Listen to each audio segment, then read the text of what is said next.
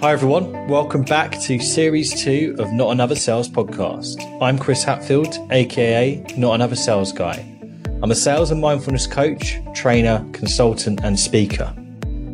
I work with corporate sales teams and leaders, along with startup business owners passionate about what they do, but wanting to up their sales game.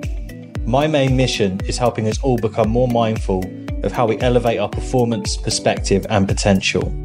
If you want to know more, then look me up on LinkedIn, Chris Hatfield, always happy to chat. So, if you're new to Not Another Sales podcast, here's what to expect. It's aimed at giving you insights into how you can be successful within the world of sales, whether that's your career or your own business. We go deeper into the thought process and mindset needed for success when selling and when running a business, not just the skills and output. So, if you're looking for a podcast with a difference that starts with the mind in mind, this is for you. So, enough about me, let's get started. On today's episode, I'm joined by Ashley Kelly Mealy and Kevin KD Dorsey. Ashley is the co founder of SDR Ready and Senior Director of Sales Development at Brex. And Kevin, or KD, is Inside Sales Top 10 Sales Leader, Sales Development Exec of the Year, and VP of Inside Sales at Patient Pop. On today's episode, we're going to start by talking around should salespeople stop reinventing the wheel or consistently be going outside of it in terms of their process and their thought process as well. We're also going to be discussing the ever-growing need of why authenticity, adaptability, and resilience matter in sales more than ever, and how you, as a salesperson, can get more comfortable with rejection, along with how leaders and organizations can create the right kind of environment to support it and learn from it. So sit back, grab a pen and pad, and enjoy. Ashley, Kevin, welcome. How are you doing? Good. Doing great. I'm excited. I'm excited to be here. Let's do this. Good, good. Thank you for joining me on an episode of Not Another Sales podcast. I've um, been waiting for this patiently for the last couple of weeks since we started talking about it. So, really appreciate you being here, particularly with what's going on in the world right now. So, for people tuning in who might not be too familiar with either of you, it'd be great to give them a bit of context in terms of your background, any particular story that you want to share. So, if we start with you, Ashley, for people who aren't too familiar with who you are, what's what's your story? Thank you, ladies first. I like that. Um, so, yes, my name is Ashley. I um, am the senior director of sales development at Brex. I uh, actually started my career as an SDR, so I have a good amount of experience, um, probably almost 10 years uh, in the field. And so um, excited just to be here and talking with KD. I've been uh, working with him a little bit outside of uh, business. And so we are, um, you know, helping partner and work with different SDRs across across the country. Great, great. Thank you. And thanks again for being here. And KD, what about yourself? Yeah, um, Kevin Dorsey, KD, uh, VP of Inside Sales at Patient Pop. Um, you know, kind of been in the game now for for a while, running teams very similar to to Ashley. Like I, I love the scale, taking something kind of from nothing and building it into like repeatable processes. And so really excited to have this chat and super pumped to be on here with with AK because, you know, I think it's a powerful combo here. So it should be fun, enlightening, probably a little bit random, but I'm I'm ready for it. Let's rock. the more random it is, the better. I love a bit of yes. randomness.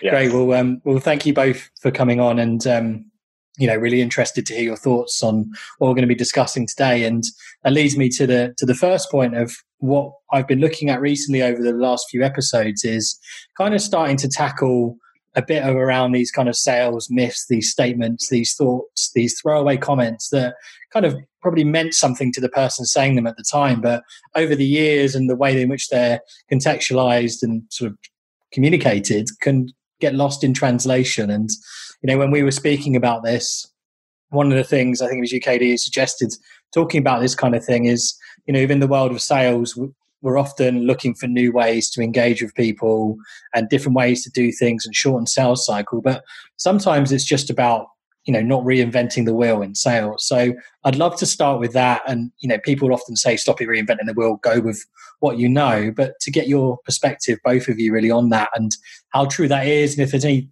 things you'd like to add really. So ashley let's start with you. What's your what's your take on that in terms of not reinventing the wheel when it comes to selling? Yeah i think it you know it's interesting. I think obviously sdr is is predictable it's been built as a predictable model. And so i think you know the wheel itself is is working. So you don't want to fix what isn't broken. But by all means i think like you have to continue evolving. And so i was thinking about this like as an analogy as far as like the wheel kind of starts as a wheel. It can build into into a skateboard into a into a scooter and then eventually into a car right? Like once you have the foundation there. And so i was thinking um, you know what are some of those things that um, you can start to hone in on and build and finesse over the course of how you're improving your process and how you're improving that wheel? And so was thinking about this a lot and KD um, curious to hear what, what you think but to me testing out new mediums seems to be like the most popular thing right now um, especially within like social and video. Um, our whole world is in this remote environment where even our grandparents have had to figure out how to use zoom. And so i think prospects are that much more inclined to to be attracted to these new types of mediums that are in our world. And so um, that's stuff that i'm having my team start to focus on right now. Mm, yeah absolutely. And from yourself kd yeah, well, one, I need to get Ashley's tips on how to get grandparents to use Zoom because I still can't get my dad. I still can't get my dad to use it. So we just, he, hey, it's not coming on. Hey, it's like, God damn it, Dad. Okay. Anyway, to this. So I, I'm glad. It's, it's funny. I'm glad Ashley with the process side because I believe processes and tactics can change but people don't change that much. And i think that's where people are always trying to reinvent the wheel is they forget that people at our core have a lot of the same core drivers values and needs that we have for centuries. Mm. and people tend to forget that right? And so if you think about what most people want what most people want and what drives them to change behavior it's things like security ego status, emotional well being. If you remember those four things, that has not changed in thousands of years. And so, but what's happening is a lot of people are trying to change the process, but leaving the human element out of it. Right. So, to Ashley's point earlier of like trying different channels and different mediums, you do have to do that. That does constantly need to adapt and change. But what humans want doesn't. And so our messaging tends to miss the mark there very often, right? Is we skip the emotional part, we skip the fear, we skip the risk aversion, we skip how it's going to affect them as a person. And so that's what I mean when I say like things, all these new tactics and tri- tricks are getting people away from like, all right, are we actually addressing the core problems of our prospects and doing it in a way that makes them feel good about it? Mm. And do you think that's why sometimes when organizations through their sales function grow, they think they need to change how they adapt and approach, but they kind of lose sight sometimes of keeping some of those fundamentals the same? Yes. And in fact, oftentimes they never teach the fundamentals. They hope the process or the tool will sell for them. Like, oh, we got SalesLoft, and oh, we got gong, and oh, we've got, you know, contact data but they never actually taught their people how to sell right? This is one of the reasons why i think ak and i have vibed so well is she has such a strong passion for developing people and so do i. Like i'll spend 90% coaching the person on how to sell the right way. The tool just amplifies it you know but mm. people hope the tool will fix it and that's not how it works yeah. Yeah. I think you see it too, especially when you're watching reps grow in their career too. So, being an SDR leader, I've seen a ton of people promote into the account executive role. And if they don't have the skills and the training that KD is talking about, all of a sudden they're in a whole new role. And that's when they start wanting to reinvent the wheel because it's not working, right? So you get comfortable in one place, and then once you once you're moving on and into more advanced selling, if you don't have those core functions and skill sets, then that's where you want to kind of freak out and try and try and reinvent the wheel. Yeah. So something something that we do, and I'm not sure if a lot of teams do. Actually, I was just talking about this with someone in the Revenue Collective this week. Is when my SDRs get promoted, they go into a four week closing boot camp.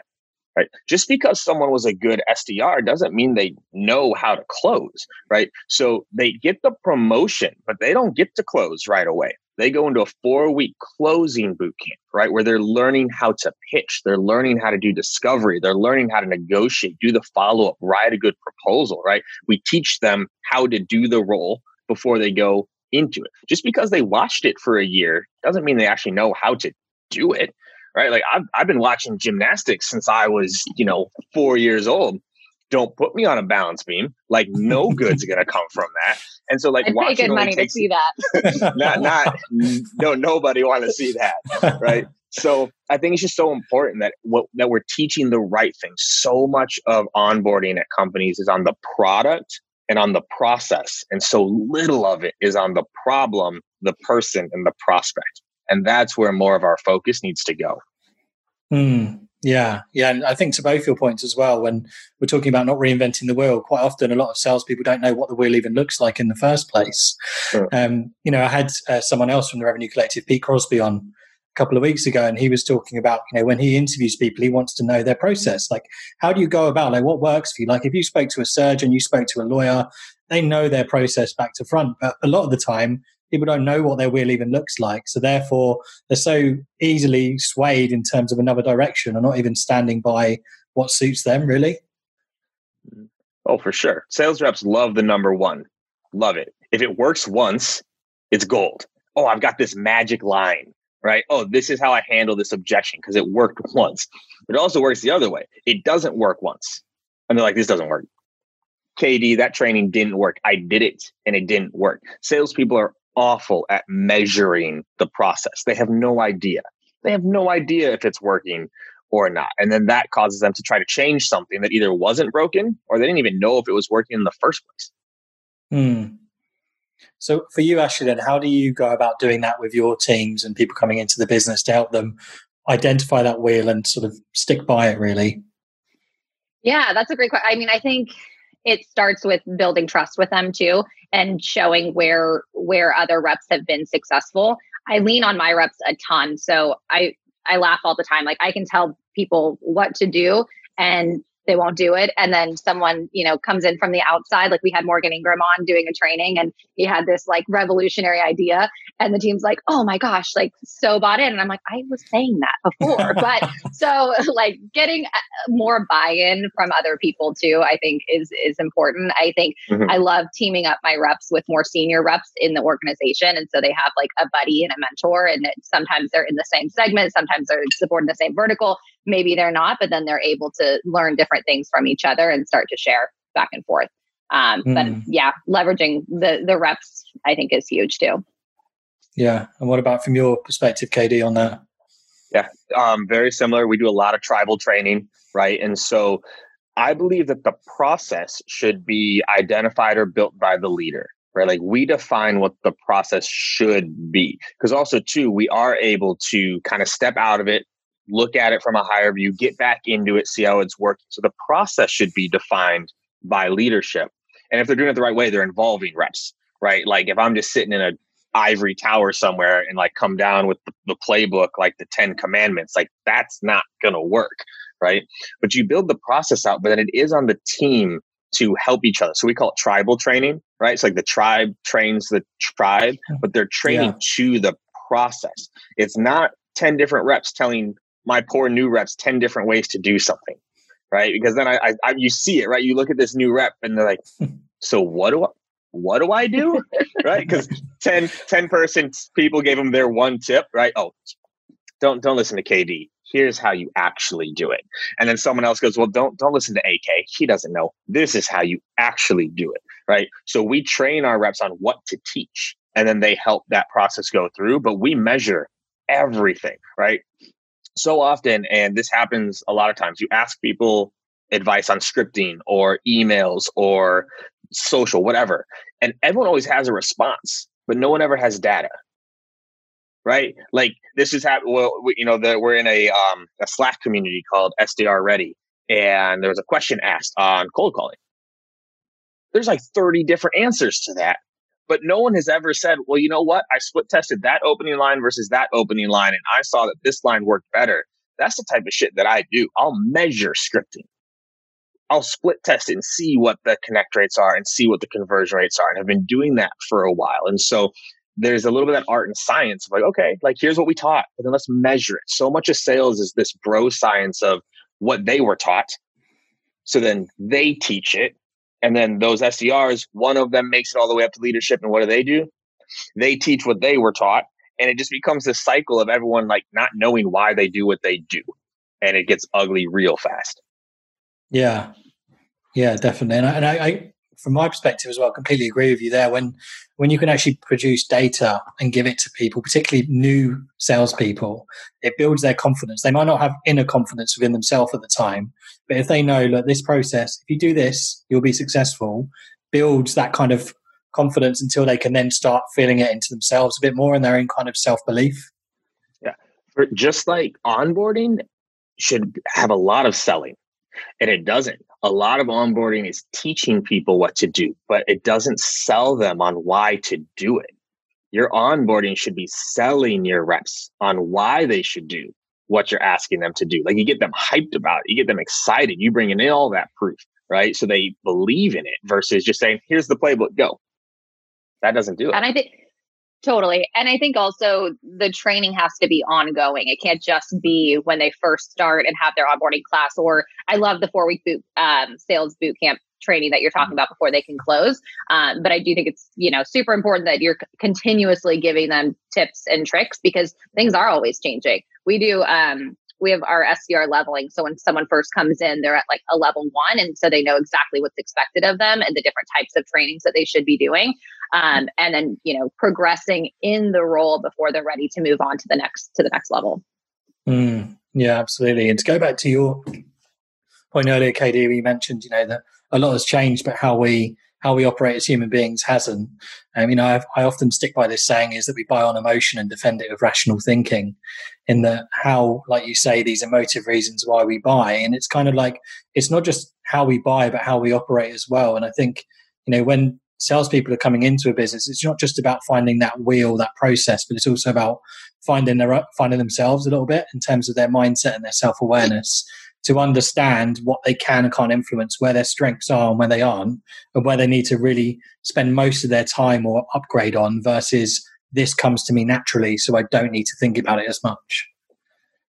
For sure. Something very unique about us as human beings is we want to believe in things.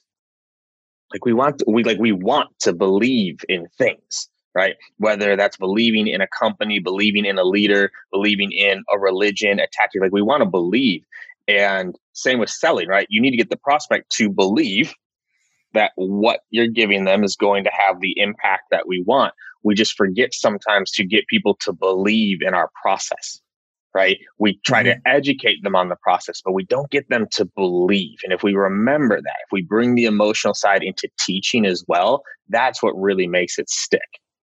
Uh, yeah, I think selling most of the time is is an educational sell. You have to teach the prospect because they don't know either. They probably haven't purchased the tool that you're selling. They haven't had these conversations because most of the time they didn't know they had that problem, right? So to your guys' point, it is an emotional sell, but it's also educational. And So it's up to us as leaders to create that process for our people to follow and you know be strong enough to to walk the the prospect through that in order to make the to make the sale. Mm. Yeah. Education is is gold. You have to do it. The process, though, this is a place that I actually do think salespeople go sideways a little bit. And I know AK probably does this, you know, Chris, like I'm not sure. You can tell me, like, most salespeople don't know what it's like to be a buyer. Right? You can't dictate your process to me right? The difference in the example you were giving about the lawyer versus a salesperson is who's in control, right? The lawyer and the doctor are in control, right? They hold the whole process, and the patient or whoever has to show up and follow it. For buying, if we would just be willing to admit that the buyer is in control, it changes a lot of how we approach things, right? Because most salespeople don't know what it's like to buy, right? Like I am a buyer and a salesperson. So I'm in a unique position, right? Of understanding, like, okay, this is what it's like to actually buy something. I am in control. And the best thing you can do as a salesperson is one, admit it. And then two, help me in my process. It's not about making your process fit me. It's okay, what is your process and how can I help? Right? Oh, you got to go talk to finance? Cool. I already got a two pager of the top 10 questions finance asked with testimonials from all the finance people at our company. Oh, you need legal compliance? Cool. I already have this webinar drafted up, ready for them to go because I know lawyers going to ask these questions. And don't worry, I redlined our contract already. Here's the first 10 things that always get redlined. I already redlined it. Here you go. Like, if you actually understood that you can't control their process, it changes how you sell. And I think that's something more salespeople actually need to remember and understand. Mm, yeah. Have you ever brought one of your or any of your people into a buying process, like when you're evaluating any sort of vendors, so that they can learn like firsthand? Yes, absolutely. So my managers for sure, right? I involve them very early on. But I'm actually I told this story a couple years ago. So this was when I was at Service Titan and I was dealing with a um a vendor. And honestly, it was one of those situations where it's like I wanted to give them money and they were making it really hard for me to do. But I'm on the demo, right? And it's one of those things where, you know, they called the manager in too, right? You know, because KD's on the phone, right? It's like there's the rep, the manager, and the VP all on this call trying to sell me. And it gets to pricing. And right before it gets to pricing, three of my reps were walking by and I waved them in. Like I muted myself. I mute. I said, come here, come here, come here. Watch this, watch this, watch this real quick. So they sit down right? And they're going over pricing and they told me the price per seat. And this is all I did. I said, Oh, oh, wow, okay. And then muted it. And I looked at my I said, Watch this, just watch. One, two, three. Well, KD, we can be really flexible on pricing. You know, like really, we're just trying to build build a relationship, and you know, we don't want to go like too far. Unmute. And I said, so like, what do you think the best we could do on here? Mute. Okay, guys, watch this right? And so I involved them to show them like how quickly people fold on pricing. But what I was really teaching them is like, guys, are they selling anymore? Notice how they're not selling anymore. They're just talking about price, right? And that was a big eye opener for them to be like, this is why you have to sell through the whole process. So I love to pull in reps, especially my managers in so they can learn what that's like, because then that goes down to the sales rep. Mm, nice, nice. And on, and on that point, it kind of leads into the next question, really, around. I'm, really interested within. Obviously, we talked about the world of sales. There's so many different approaches and types of people that work within it. But from your own perspective, and, and not saying this is something that every salesperson has to have, but what are one or two top traits, skills, or habits that you think you might have mentioned some already that are really going to serve salespeople within the current world, but also the future. So, Ashley, if I could start with you, what's what's your perspective on that? Yeah, that's a good question. I think um, the one that sticks out the most to me is um, reps that are creative. And I think the reason is because, you know, like KD being a buyer, someone someone in leadership that, you know, I, I do receive cold emails and cold calls and things on a daily basis. And that's what my team also does. Um, and I'm more inclined to respond to people that have, have done something totally out of the box to get my attention. Um, and that could be, you know, it could be the different mediums that we were talking about earlier of, of how they reach out, but it could also be what they say um, I love when people are just like very authentic and themselves and not using scripts and not um, doing the cookie cutter same things. Like I would, I, I'm a big fan of like explanation points or people that read something of, that I've done on LinkedIn and then, you know, have an opinion on it and actually critique it and that's how they're how they're getting my attention so i think anytime that someone can can be creative and separate themselves from the millions of other um, reps that are trying to get buyers attention is is one of the traits that I think is like you know most important. Mm. Yeah, it, it links in nicely to pattern interrupt. I'm not sure if you're too familiar with that. It's sort of an NLP concept, but it, mm. it it looks at the way in which we're conditioned to sort of read things. And you know, if we get an email and it says, "I hope you're well," it will automatically think, "How many emails have we read like this?" There might be cold calls, for example, or cold emails. Therefore, I'm going to read it or get my guard up in a certain way and it kind of locks mm-hmm. us down. And the same with social media as well when you're going through content. You know i saw a stat the other week where we scroll through an average 95 meters worth of content a day which is as tall as big ben which is crazy. So it's kind of thinking you know if we're going through all of that like what are we what's going to get our attention? So i completely agree with that point there. Um, you know i've heard some really good stories of of people who've done that. I was speaking to Scott Barker from Outreach, and he shared that every time he started going to networking events, he said, "I'm going to put in the email title Blue Monkey, and you're just going to remember this, so that you're going to speak to hundreds of people today, and then after this event." I'm going to email you that, and you're going to remember this conversation we've had. And he said it was it was a real real success for him. So I love that. I love that point.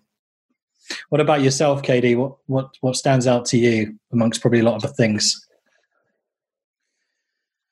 I think there, uh, there's two other ones. I'd say phenomenal listeners, right? Actually, I'll, I'll, change it from listening to just awareness, like a strong people awareness, which of course is listening, but like having a good sense of what people are going through. And I don't want to use the word empathy right now. It's just more so like they they can put themselves in the buyer's shoes and they can think about what is it like to be a person in this so they're very people aware right because that's what allows them for my next thing i look for to be very adaptable right kind of to ak's point around creativity because i know i'm going after ashley or because i know i'm going after kevin and this is how i think about him here's how i can be creative because what's creative to me may not be creative to ak or to chris right and so even things like like the blue monkey and like the blue hippo and stuff like that works for Barker. I may not be able to pull that off. Hmm. Right. And things like that. And so I think the adaptability is key.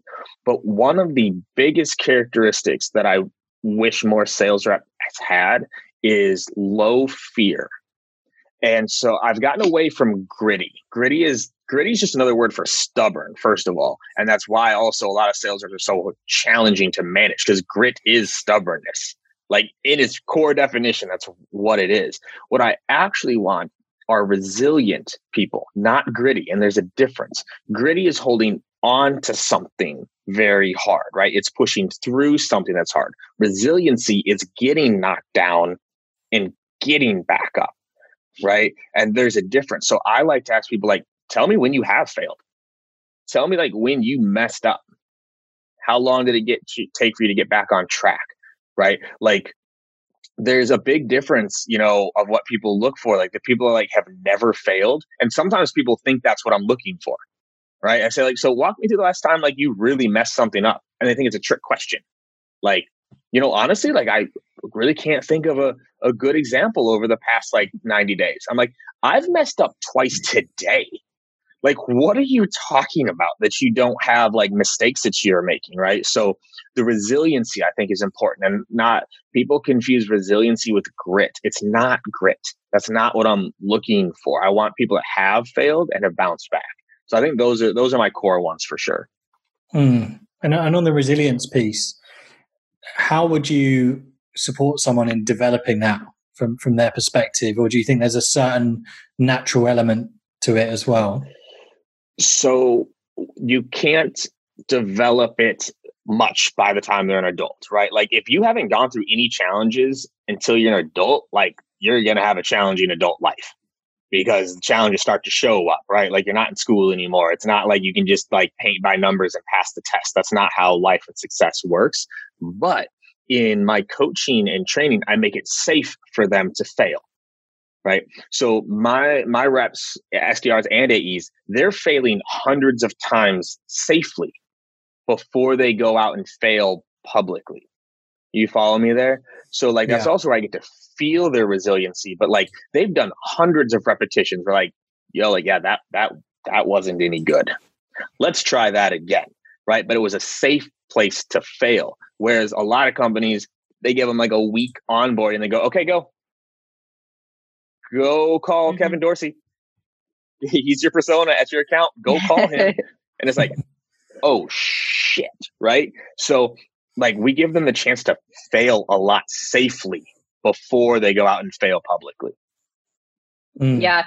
And then uh, part of that is giving them that confidence too, right? Like the giving, like being vulnerable and confident, and like the combination of those two things in the in like the right combination is is really impact is powerful for reps.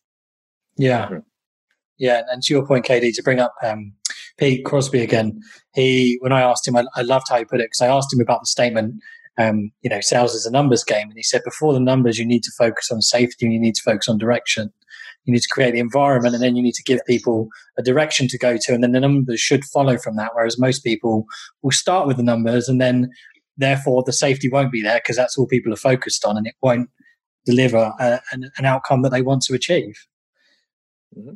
yeah one last thing too i think with like the failures that you're talking about i think as leaders we can do a better job of sharing our own failures too um, i love letting my reps probably maybe not don't love letting them know when I've, when I've messed up, but uh, there is you help it builds trust, right? Like, hey, I I missed the mark here, guys. Like, this is what my intention was. Mm-hmm. Here's what ended up happening. Like, maybe I didn't hold them accountable to something. Maybe I totally just messed something up. And so, the more that you can be honest with them and share that it's okay to fail, um, the more willing they are to try try new things too, and not not be not be fearful of that.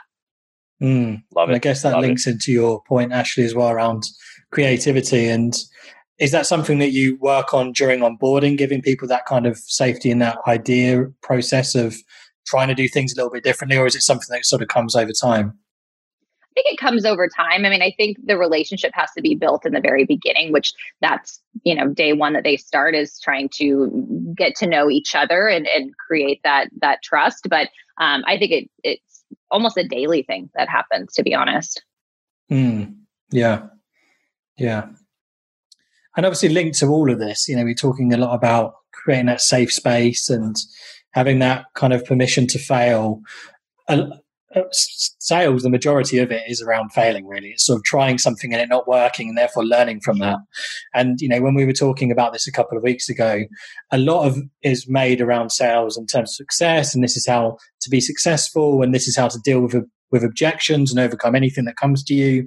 But very little is kind of spoken around the actual rejection. So you've got to the point where it is a no. The deal has fallen through. You can't hit your month's quota you know what do you what do you do then? So i'd be really interested to get both your perspectives on on how you kind of we've talked about the environment but how you can kind of as a salesperson kind of deal with rejection more effectively and actually build it in so it doesn't impact your your day the rest of your week the month your year and even your career sometimes as well. So kd if I, if I start with you what's your what's your take on that yeah, so we we try to do a lot of this. Actually, it's funny enough. This morning, I took my entire SDR org through a guided anchoring exercise.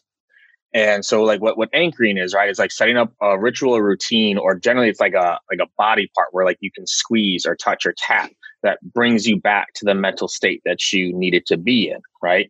And so, what I walked them through is like, I want you to picture a time that you overcame a huge challenge. And I want you to think about all the things that made that challenging.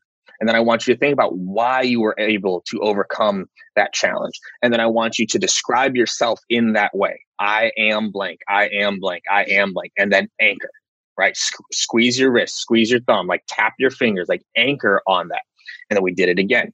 And then we did it again. And we did it again. And so then it's saying, so the next time you get rejected, the first thing you're going to do is you're going to go anchor back and res- remind yourself you've overcome way worse than what just happened right? So we we went through that today, right? Like because it's something you have to keep coming back to. Mm-hmm. But teaching people how to deal with that is important. And back to something that Ashley said earlier too is this is also why having a process is so important.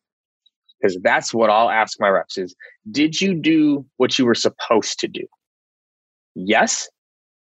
Then the process is what didn't work. And that's okay. We can fix the process.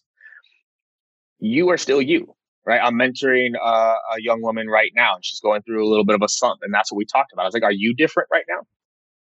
Are you less skilled? Are you less talented? Are you less motivated? Like, if you are the same, then stop beating you up because you aren't the problem. It's what you're doing that's the problem, and we can fix that." Right. So it's separating the result from the process, right? We are very behavioral based on, on our squad. One of our core virtues is celebrate the process is one of our core virtues. Celebrate the process, celebrate the behaviors. Because if they're doing what I'm asking them to do, whether the result was there or not, I'm going to celebrate it. I think that's important too. Yeah. Yeah. Absolutely. I think it depends to what type of rejection it is. To like to your point, KD, like where where's the rejection coming from? Is it coming from you know, a cold call where you could have controlled things differently.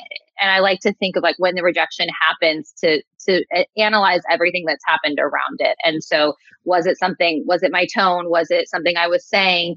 Was it that maybe the other person was just having an absolutely terrible day and maybe it wasn't something that I was doing? And so allowing yourself not to take it personal and and remove that, I think allows you to move on much quicker. But then also just accepting the fact that you're going to get rejection and face that daily in sales. And I think that's something hard for salespeople to accept because most of the personalities that are drawn to sales are also naturally drawn to, you know, hating rejection. So I think accepting that if you're going into this type of a career is something that you have to be okay with.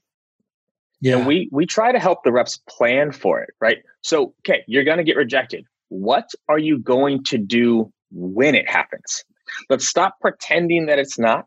Let's stop avoiding the rejection. What's your plan for when it's going to happen, right? I'm a big believer in like rituals and habits and routines. So, if this, then this.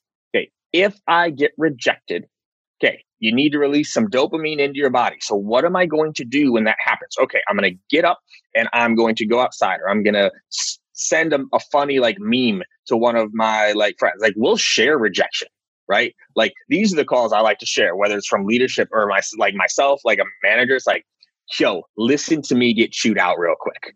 Like, just listen to this, right? Or like, yeah, that one sucked right? And we we try to laugh about it, right? But we build it in. Like, what are you like? You know what's going to happen, so why not have a plan for it? Why not plan something where if this, then I'm going to grab a snack. I'm going to go outside. I'm going to message somebody.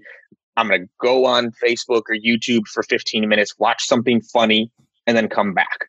Right. So just helping people plan for it too, because otherwise they just get they get hit with it and then they don't know what to do. Yeah. Right. It's like, well, that hurt now what? And yeah. a lot of managers are like, just keep dialing. Fuck. Yeah. Like, no.